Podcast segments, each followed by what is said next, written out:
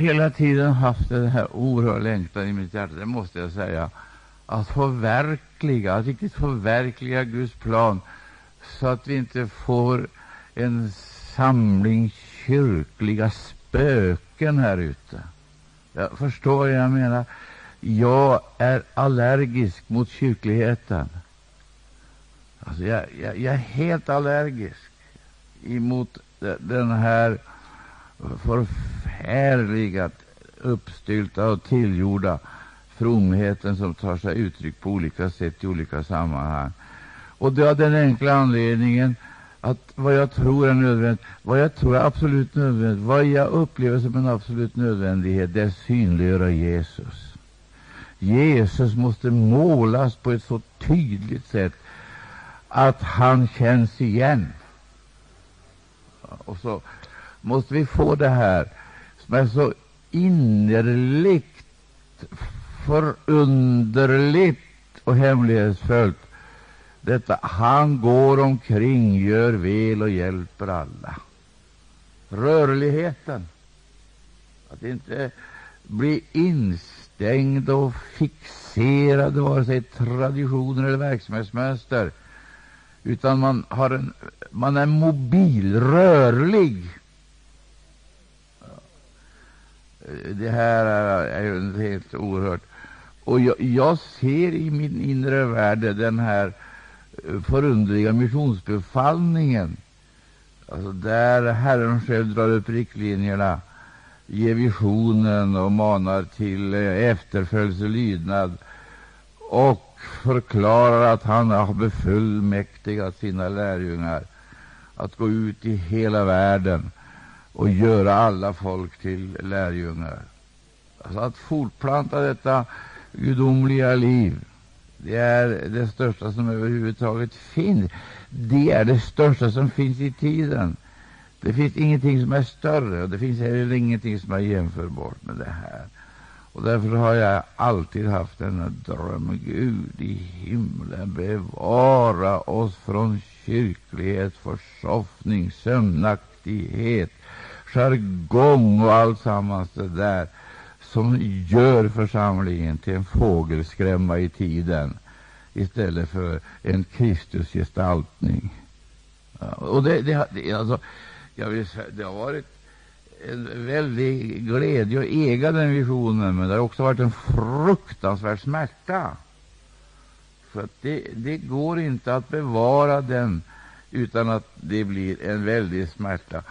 Och det är då uppgörelsen som måste börja i sitt eget hjärta, som egentligen handlar om en enda sak. Det handlar om en enda sak, och det är att bevaras i den första kärleken, Kristuskärleken. Så att man aldrig får att faller falla på frestelsen att bli verksamhetsfrälst eller traditionsfrälst eller någonting i den stilen, utan man ständigt är nyfrälst. Ja, det är det där frågan Och det, det är vissa saker som griper mig i Nya testamentet mer än andra, det måste jag medge. Och så, det står att kunskapen om honom, alltså, den gick ut över eh, hela området, hela, och alla i provinsen eh, eh, fick höra. Ja, det, och det förstår ju att detta kan ju aldrig vara en fritidshobby. Det är en, omöjlig, en omöjlighet. Det måste bli ett heltidsengagemang för var och en. Och ju mindre dödkött alltså, församlingen är plågad utav ju större förutsättningar har ju församlingen att komma ut in i, och in i det här heliga uppdraget. Ja. Och så ska jag säga en sak. Det sägs att vi är få. Var man fått det ifrån, det vet jag inte. För jag har alltid känt att vi är en majoritet. Och Det beror på det enkla förhållandet att de som är med oss är fler än de som är med i världen. Jag har alltid upplevt oss som minor. Även när jag kommit ensam så har jag emot en, en ganska stor grupp så har jag känsla av ära vare Gud. Ja.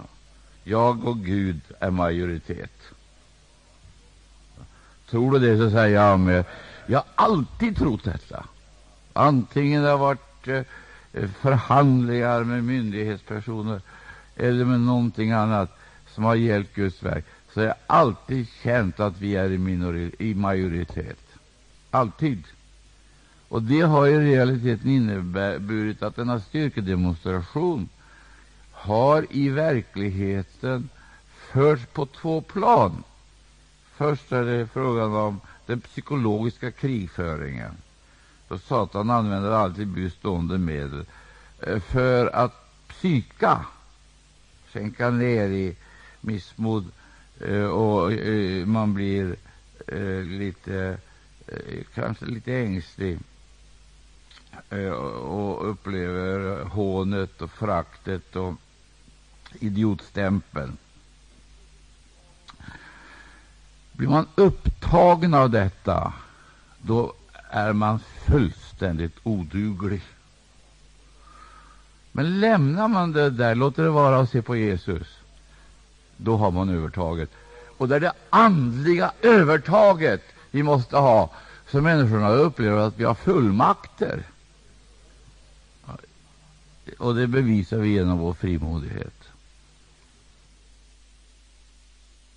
en märklig text jag har, och jag verkliga frågor som jag skulle vilja ställa. Mycket märklig text.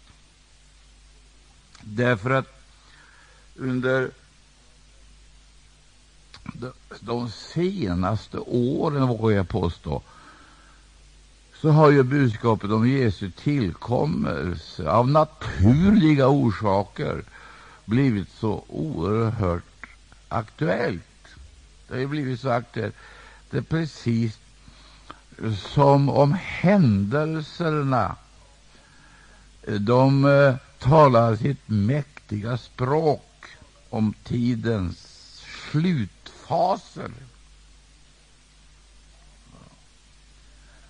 Och i en värld där allting inträffar så snabbt, där skeendet alltså, utvecklar sig med eh, nästan en matematisk precision emot det som vi har läst så mycket om i de heliga skrifterna, men kanske inte förstått. Vi har inte haft förutsättningar att förstå det. Men idag klarnar det i sanning.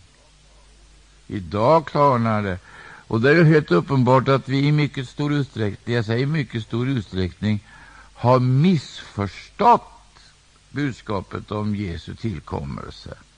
Därför att det har blivit en slags teknisk, teologisk och eskatologisk problematik. Och det finns någonting som heter den eskatologiska paradoxen. Den eskatologiska paradoxen. Alltså det är skenbara motsägelser. Och så människor blir upptagna av dessa skenbara motsägelser så till den milda grad att de inte har upptäckt storheten i det Gud gör och håller på med. Ja. De har fixerats negativt.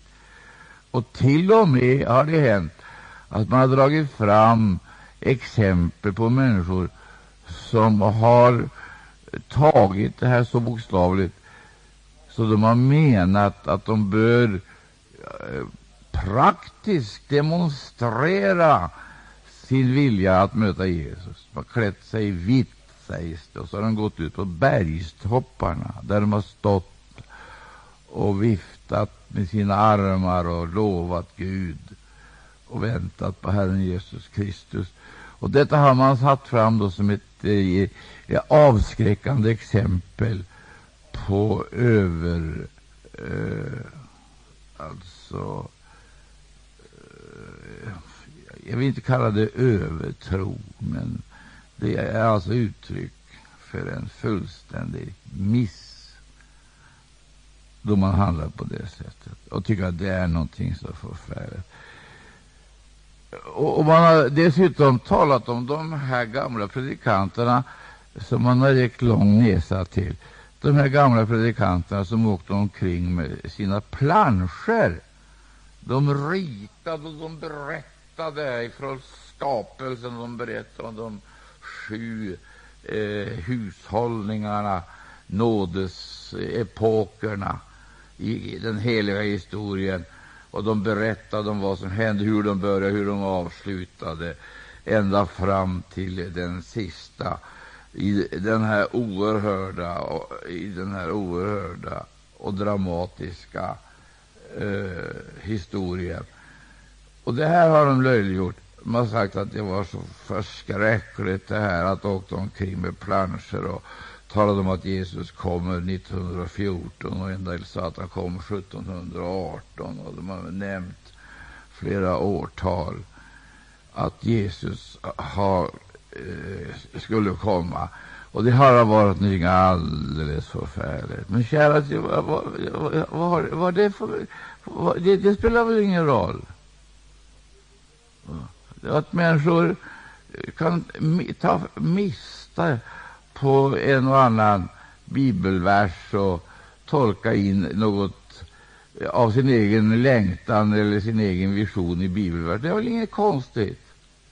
Men det här, alltså, när det gäller Jesu tillkomst, då har man liksom varit mån om att ge en avskräckande bild vad som sker när människor blir fanatiska. Ja, men du får jag se på det. Vad sker om människor får en felaktig uppfattning om dopet då? Va? Vad sker om de istället för att låta döpa sig, som Bibeln eh, säger, börjar begjuta sina barn? Vad sker då? Det var en mycket värre och allvarligare sak. Va? Det var en mycket, mycket värre och en allvarligare sak. Eller andra ting som helt uppenbart är fruktansvärt när man lär exempelvis sakramenten Eh, ska, ska leda in i Guds eh, församling eh, och att man genom sakramenten får evigt liv. Vad är det för någonting då? Det är ju långt allvarligare. Om Jesus inte kom det årtalet så är ju problemet liksom ur världen. Då är det färdigt. Men barnbegjutningen fortsätter ju, generation efter generation. Och vad innebär det att exempelvis generationer av unga människor släpas fram till nattvardsbordet? Ja. Och vad är nattvardsbordet i det här sammanhanget, ut, eh, och, om vi ska se det precis som Bibeln säger, annat än det onda andars bord? Jag tror inte vi riktigt fattar hur vidrig exempelvis förkunnelsen har varit då man har hela tiden försökt psyka ner de här enkla människorna som väntar på Jesus. Och tar, nu har de tagit fel, och nu har de tagit fel, och nu har de tagit fel. Och det var fel, och så gjorde de då när de greps av den fanatiska känslan att Jesus kommer. Ska jag berätta en sak för dig? Se mig in i ögonen, ska jag berätta en sak för dig. Så här ligger det till. Jesus kom igår. Jesus kom idag. Jesus kommer imorgon. Vad är det jag talar om? Jag talar om hoppet. Och så talar jag om hoppets fullbordan. Hoppet är levande, och det är så levande att man har en alldeles bestämd känsla av att man är alldeles, alldeles i närheten av hans tillkommelse. Då man är fylld av Anden sprängs alla timliga gränser, och man upplever oändligheten på ett så påtagligt sätt att en dag blir som tusen år. Så säger jag det här en gång till. I tre betydelser kan vi läsa om Jesus som kom igår.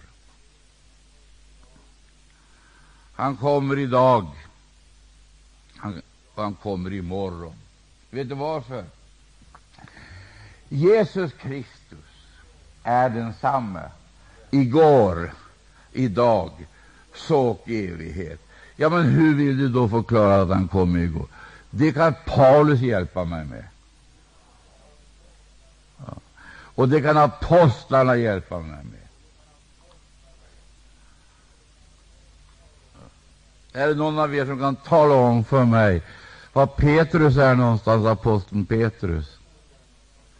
Är det någon som kan tala om för mig var aposteln Paulus är?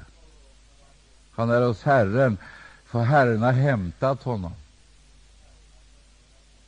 Hör du det? Herren har hämtat honom. Paulus längtade efter att få följa med. Han trodde att Jesus skulle hämta honom. Han talade om att avklädas och överklädas. Han hoppades att han skulle få lyftas upp Herren till möte i sin egen generation. Men så gick det inte till. Men Herren hämtade honom. Och nu är han bland de avsomnade, inte bland de döda. Herren har hämtat honom. Ja, han är bland de avsomna som nu vilar, som nu vilar till uppståndelsens morgon, då han hämtar hela sin församling. Herren har under hela den här tidsåldern hämtat sina heliga. Har han gjort det? Ja. Han har hämtat dem, för ingen av dem har dött. Ingen av dem, för döden har ingen makt över dem. Ingen av dem har dött, men de har avsomnat. Ja. Tror du det, så säger jag amen. Det säger Bibeln klart och tydligt. Men de har hämtats, den ena då och den andra då, och så har de tagits hem. Vem är det som har hämtat dem? Det är Herren Jesus Kristus. Och hos honom har det funnits en längtan som han har gemensamt med sina egna lärjungar. En längtan som är så förunderligt stark, så att den bryter igenom allt annat. Jag vill att där jag är, där skolan och ni vara. Det tycker jag vi kan säga amen till. Vill han det, då gör han det. Vill du det, så är du också där snart. Då blir du hämtad inom kort på det ena eller andra sättet. Och allt folket sade, och allt folket sade, ära vare Gud och prisat vare Lammet. Herren kom. Herren kommer. Han kom igår. Hämta hem Paulus, som längtade hem till Jesus. Han längtade så att han icke önskade någonting annat än att få gå till honom. Ja. Men han funderade om det möjligen trots allt var bättre för församlingen att han stannade kvar. Ja. Och om han skulle stanna kvar i tiden, då han kände sig så nära himmelen, ett steg så var han innanför förlåten. Då var det bara ett enda motiv, ett enda motiv. Det fanns ett enda motiv, det var för syskonens skull. Du, de behövde honom. Då ville han stanna kvar hos dem. Detta är ju så utomordentligt och enastående, så det är ju en fullständig omöjlighet för en opånyttfödd människa med oomskuret hjärta och oomskurna öron fatta och begripa det här. Vad kan vi säga om Paulus? Han levde i tillkommelsen, och så visste han Jesus kom, han kommer på det ena eller andra sättet ska jag gå för att möta honom. Och han såg fram emot dagen, fast han hoppades att det skulle ske utan att han behövde avkläda sig, utan bli överklädd och iklädd och ryckas upp i luften, Herren till mötes. Men det visste han, det må bli hur som helst, så kommer Jesus och hämtar mig. Detta levde han i. Och vet du vad han kallade det för? Han kallade det för hoppet. Det levande hoppet. Framtidshoppet. Och så sa han till sina syskon, mina vänner, om vi Herren Jesus Kristus har haft vårt hopp och därav intet blivit. Hör, hör, hör argumenteringen. Ja. Och där, då är vi de mest ömkansvärda av alla människor, om vi Jesus Kristus har haft vårt och därav intet bliver. Det blir någonting, står det, slut. Något storslaget och enastående. Något jämförbart, ursprung, ojämförbart och ursprungligt.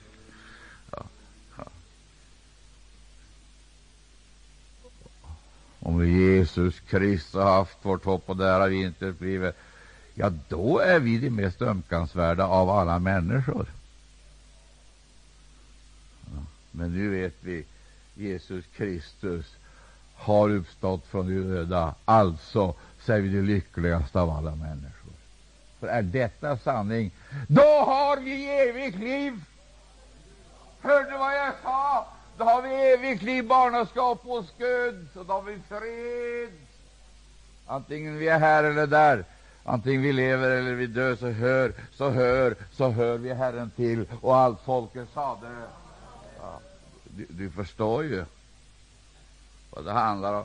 Antingen vi lever eller vi dör, så hör vi Herren till. Och han utvecklar det här på många ställen och på många sätt. Det finns liksom ingen måtta för hans lycka. Så fort han börjar tala om Jesus så sväller allt. Och det får sådana oerhörda dimensioner. Det får sådana oerhörda dimensioner att det närvarande tonas bort så till den milda grad att man helt upp, man upptäcker att man med hans förkunnelse lyfts upp på det plan där han rörde sig. Han var redan i himlen.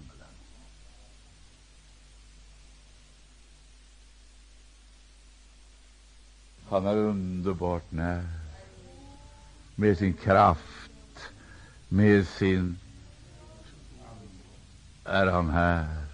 Ja, vi måste sjunga den kören tillsammans. Det påstås att det strax innanför den norska gränsen var tältmöten. Ja.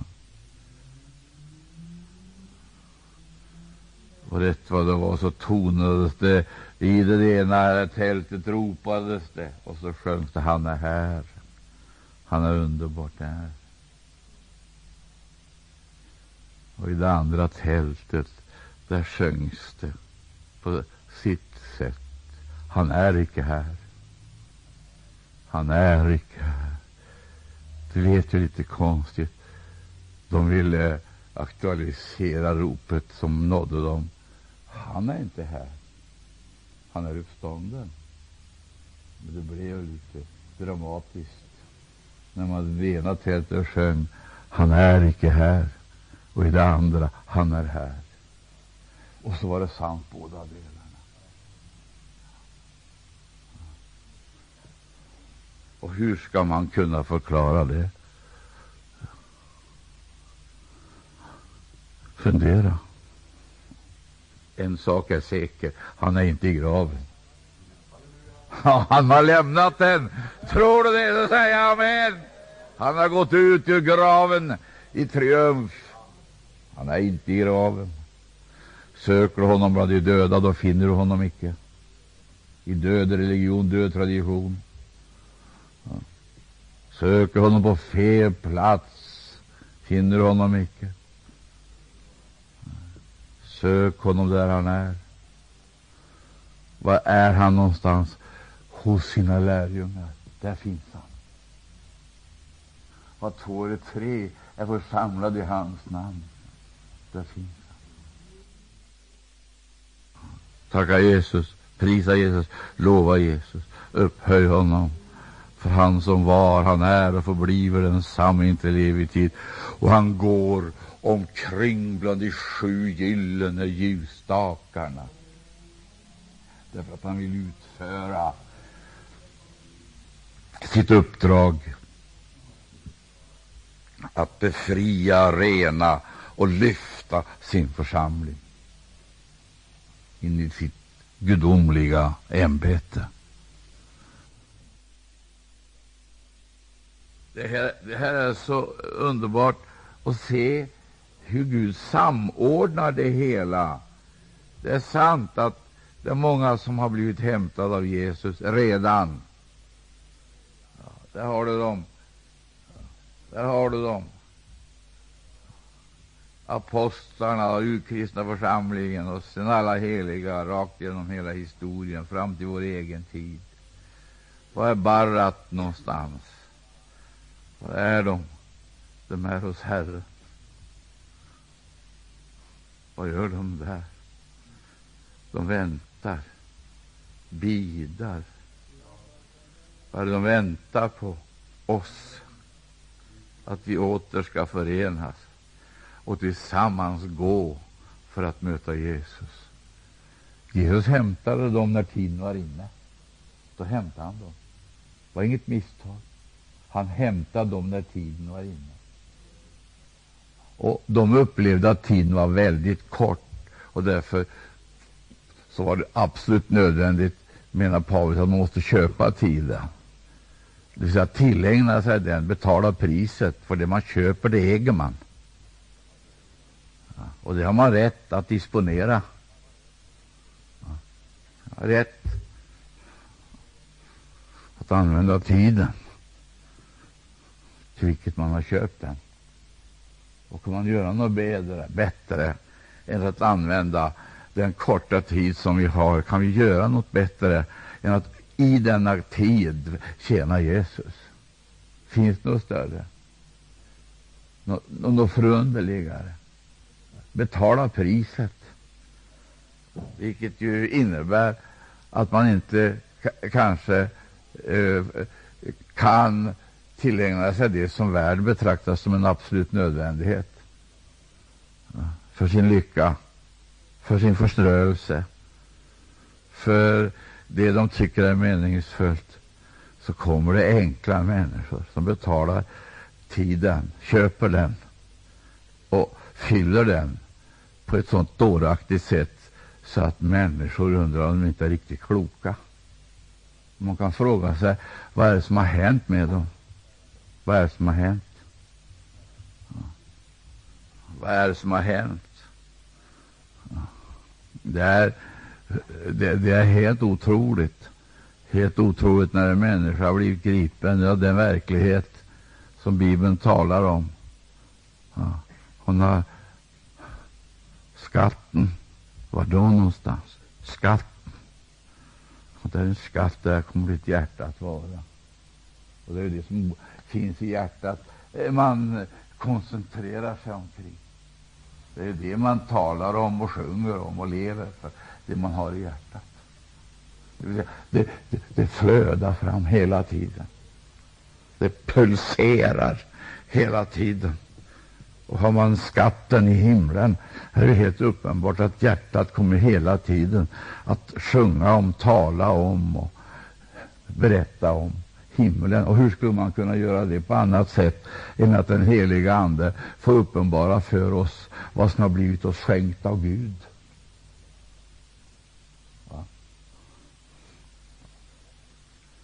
Alltså det här, jag kan inte framställa det här för dig så att du får uppleva den stora lycka som det är att vara medveten om liv i Gud, och barnaskap hos Gud och medborgarskap i himlen. Det måste den heliga Ande uppenbara för ditt hjärta. Och skatten, där din skatt är, ja, så kan jag ju inte tänka på någonting annat. Detta storslagna och outgrundliga här är ingenting förutsägbart, ska du veta. Utan det är hemlighetsfullt och outgrundligt när vi upplever denna Jesus närvaro. Och vad är större än att få se Jesus med trons ögon? Det finns inget större. Se honom med trons ögon. Och jag kan försäkra dig att hela livet är förändrat. Man sjöng för Se, se, se och lev, sjöng man. Man sjöng och grät, sjöng och skrattade, sjöng och jublade. Man sjöng, det var försmäktande. Och det var inte bara toner och ord, det var utstrålning av en himmelsk lycka. Se, se, se och lev. En blick på det korsfäste giver det liv. Och det befästes då människor såg med trons ögon och blev helade. Såg med trons ögon och blev frälsta. Såg med trons ögon och blev döpta i den heliga Ande såg med trons ögon och befriade sig från missmod, komplex och alltsammans det där som är så typiska kännetecken för människorna i tiden. Se på Jesus. Han är här. Hör vad jag sa? Han som var, som är och förblir densamme intill evig tid. Och när detta har blivit en verklighet för oss, det levande hoppet är något som vi har i alla sammanhang. Då är det aldrig långt till hans tillkommelse. Då gäller det. Han kommer snart. Han kommer snart. Han kommer snart. Så plockar han den ena och den andra hem så att de ska få vila efter slutfört arbete. Arbetsdagen är slut och så går de hem och väntar på uppståndelsens morgon då den stridande och vilande församlingen ska förenas. och gå för att möta sin förlossare. Är du glad för det frälst? Är du glad för det frälst? Är du glad för att du är frälst? Kan du tacka honom? Ja, du är återlöst. Du är fri från all fördömelse, införsatt i Guds förundliga värld.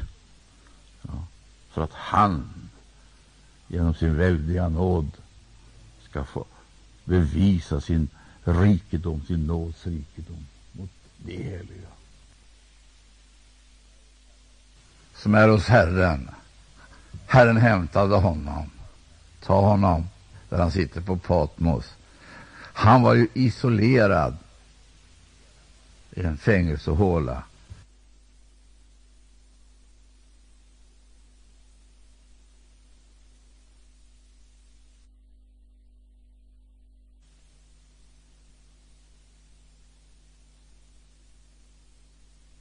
ute på Patmos. Tänk efter vad som händer där. Vad är det som händer där ute på Patmos? Finns det någon?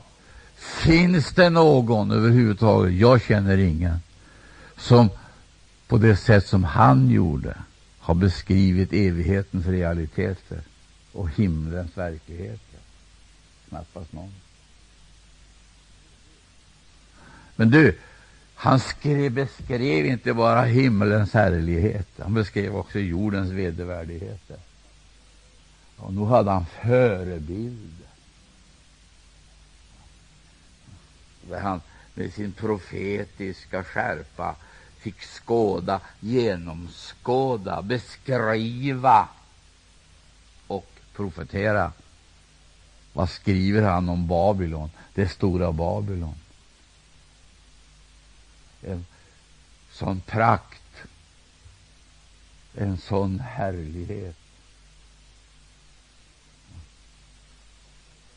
en sån skönhet. Jag skulle vilja säga, addera ihop allt det mänskligheten har lyckats åstadkomma inom alla områden. Musiken, konsten, arkitekturen. Beskriv vad de har uträttat med avseende på politik och ekonomi, sociala system och så vidare, och så vidare, och så vidare. Beskriv deras utomordentliga hantverk, deras dräkter, kläder. Beskriv det, beskriv det. Våldsamt, våldsamt, våldsamt.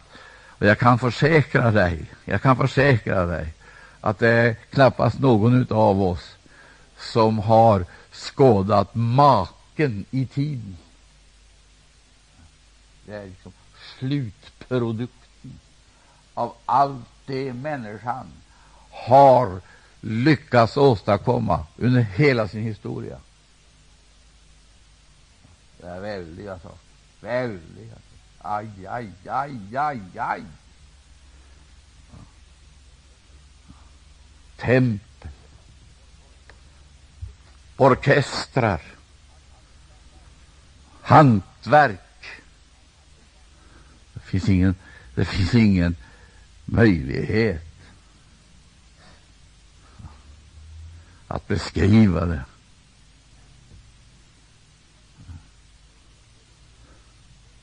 Och du, och du, och du. När himlen öppnas, då blir Babylon en bakgård. En, en sopa i tiden. Och helt plötsligt så får man se att nu är det makter, myndigheter, nu är det prakt, men det är också demoner, djävlar, blodströmmar, hat, förföljelse. Då han fick se himmelen, då blir Babylon en bakgård av mänsklighetens värsta och farligaste makter och fiender.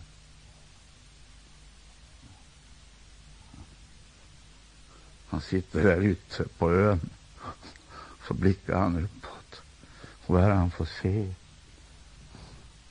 Oj, stenarna med hans eget namn. Hans eget namn. Han var inte där ännu, och ändå så var han där. Hans namn är inristat.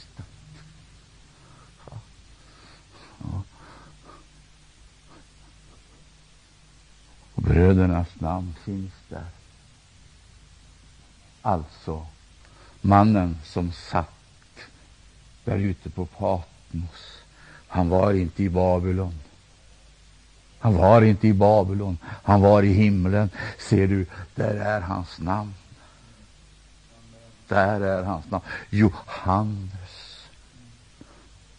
Och då skulle vi kunna utveckla det där vidare. Det var ju en sten det handlade om. Skaran som skulle befolka himlen var inte där ännu.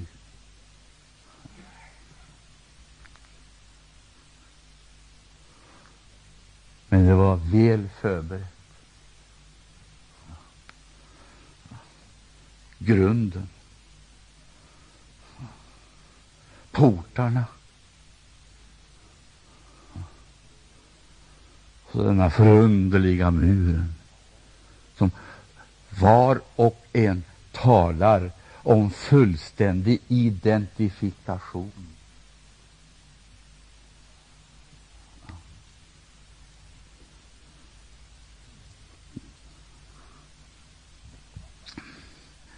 Han var ett med allt det han såg. Ett. Och det motsvarade på ett helt förundligt sätt hans egen längtan, hans egna behov. Får jag se på dig, broder och systrar? Det kan kännas som en Patmos tillvaro. Det babyloniska herraväldet utövar sitt förfärliga inflytande, vill dra, locka och fresta. Jag frågar dig, har du sett den himmelska realiteten? Och är du nu medveten om att ditt namn är inristat där? Du ska dit.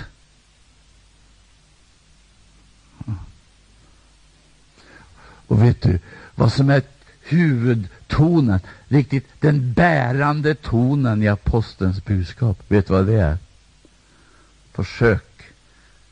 Läs sändebreven och läs sedan kapitel efter kapitel så är det en underton som bryter igenom med kraft ju närmare slutet man kommer. Det är det här. Se, jag kommer snart och har min lön med mig. Se, jag kommer snart. Oj, oj, oj, oj, oj, oj. Babylon ståtar, men går under. Patmos försvinner. Vårt eviga hem förbliver. Där är vi inskrivna. Där är vi väntade. Staden står färdig. Boningen är iordningställd. Snart ska vi gå dit för att möta honom. Celium han såg när han tittade in. Det fanns inga, fanns det inga krukor eller Det stod Johannes. Icke som ett vittnesbörd om hans död. Nej, men som en proklamation att han lever och ska leva i evigheternas evighet tillsammans med Lammet. Ja. Det var inte en dödförklaring. Det var ett upprop till uppståndelse. Snart skulle han och alla de övriga apostlarna och därmed hela Jesu Kristi församling samlas i katedralen, den himmelska. Gud före lov. Han, han kände Patmos kindpusta sig av demoner och makter. Han såg fasansfulla krafter operera i tidens Babylon, vilseledande och förföriskt. Han såg antikristi välde byggas upp. Mänskligheten böja knä för antikrist. Men det var sannerligen inte slutet. Han såg staden, portarna, muren, grunden. Sist och slutligen skulle han vara hos Jesus tillsammans med alla de övriga apostlarna. Broder och syster, får jag se på er allesammans? Är ditt namn skrivet där? Är det inristat där? Är det dit du ska, eller hur? Och så ska jag läsa den här texten som är så enorm innan jag slutar. Andra Petri brev. Hör och häpna, hör och häpna. Andra Petri brev. Någonting så förunderligt. Ja. Andra Petri brev. Där säger aposteln så här. Typiskt för en visionär som har varit tillsammans med Jesus. Andra Petri brevs första kapitel.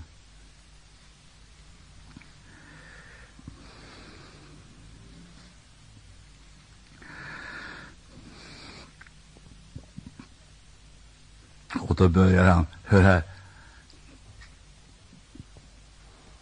i den fjortonde versen säger ty jag håller det för rätt och tillbörligt.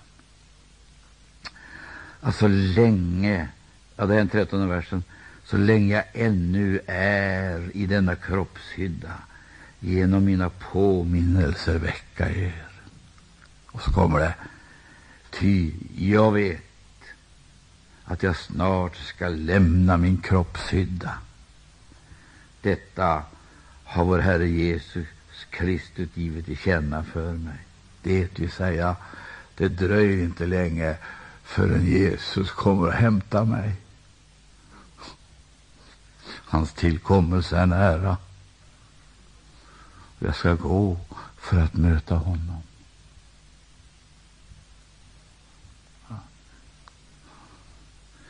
Alltså, oberoende av när det inträffar, eller hur, så kommer Jesus snart och hämtar mig och dig.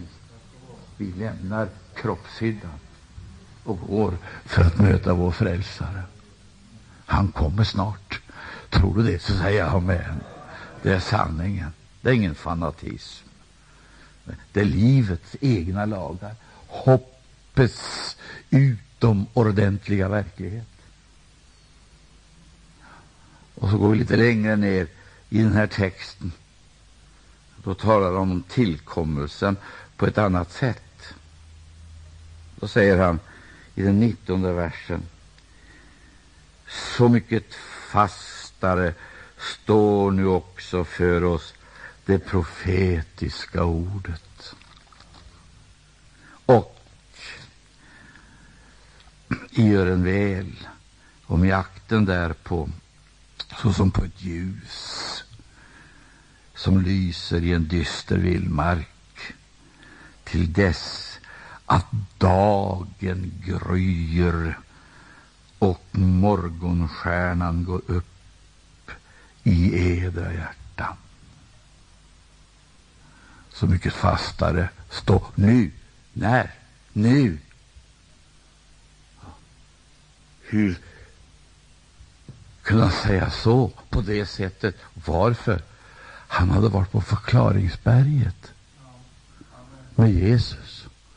Och där hade himmelen rämnat och helt plötsligt så blev det bibelstudium ja, uppe på berget om Jesu förestående bortgång, Exodus, hans uttåg.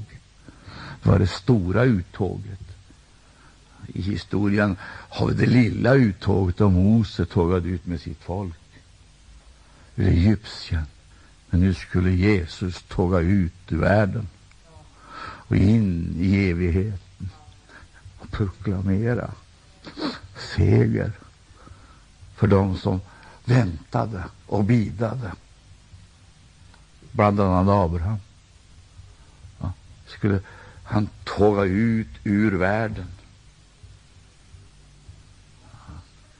Exodus, det stora uttåget. Ja. Och där hade de bibelstudium. Det var Mose, lagens representant, och det var Elia, profeternas representant. Och så var det Jesus. Och så har du de där tre representanterna för församlingen, stödjepelarna. Och Petrus, Jakob och Johannes. Och jag blir alltid så rörd. Jag blir så rörd när jag ser och förnimmer det där förunderliga samtalet som ägde rum där uppe på förklaringsberget då Jesus räcker den ena handen åt Gamla testamentet och den andra åt Nya testamentets representanter och förenar dem till ett i sin egen kropp.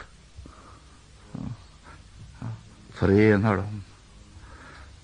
I heliga, i gamla förbundet och i nya förbundet. Det vill säga, där står han, binder dem ihop till en enhet. Så förenas de till ett Guds folk, till ett egendomsfolk. Den upplevelsen den var överväldigande.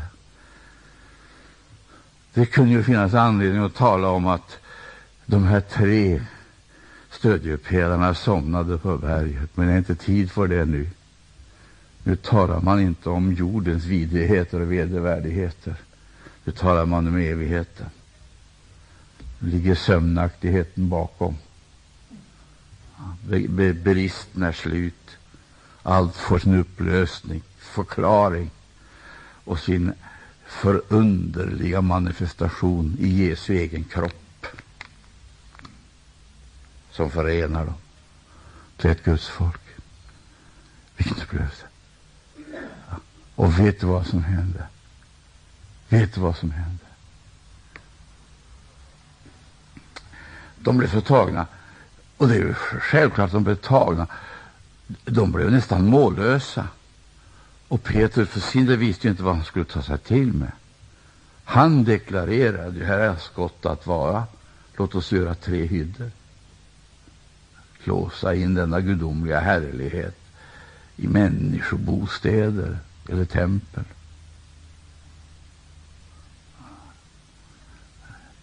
Men där Jesus hade fört dem ner ifrån berget och de mötte behoven där nedanför så började himlen att tala in i Petrus hjärta. Och vad är det som blir så levande för honom? Så blir en karismatisk upplevelse av det mäktigaste slaget ledde fram till att det profetiska ordet blev fastare. Men jag ifrågasätter alla karismatiska upplevelser som inte har till konsekvens att det profetiska ordet blir levande, fastare.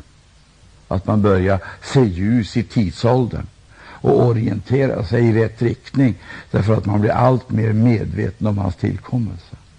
Varje karismatisk upplevelse som är äkta ja, den talar inte om att må bra på jorden. Den talar om hans tillkommelse. Vad professorn har sagt. Det är det som blir aktuellt.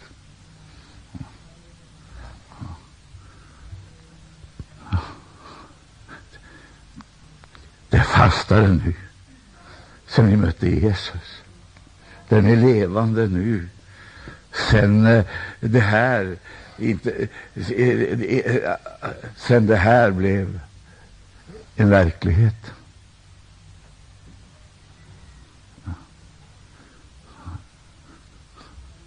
Det håller.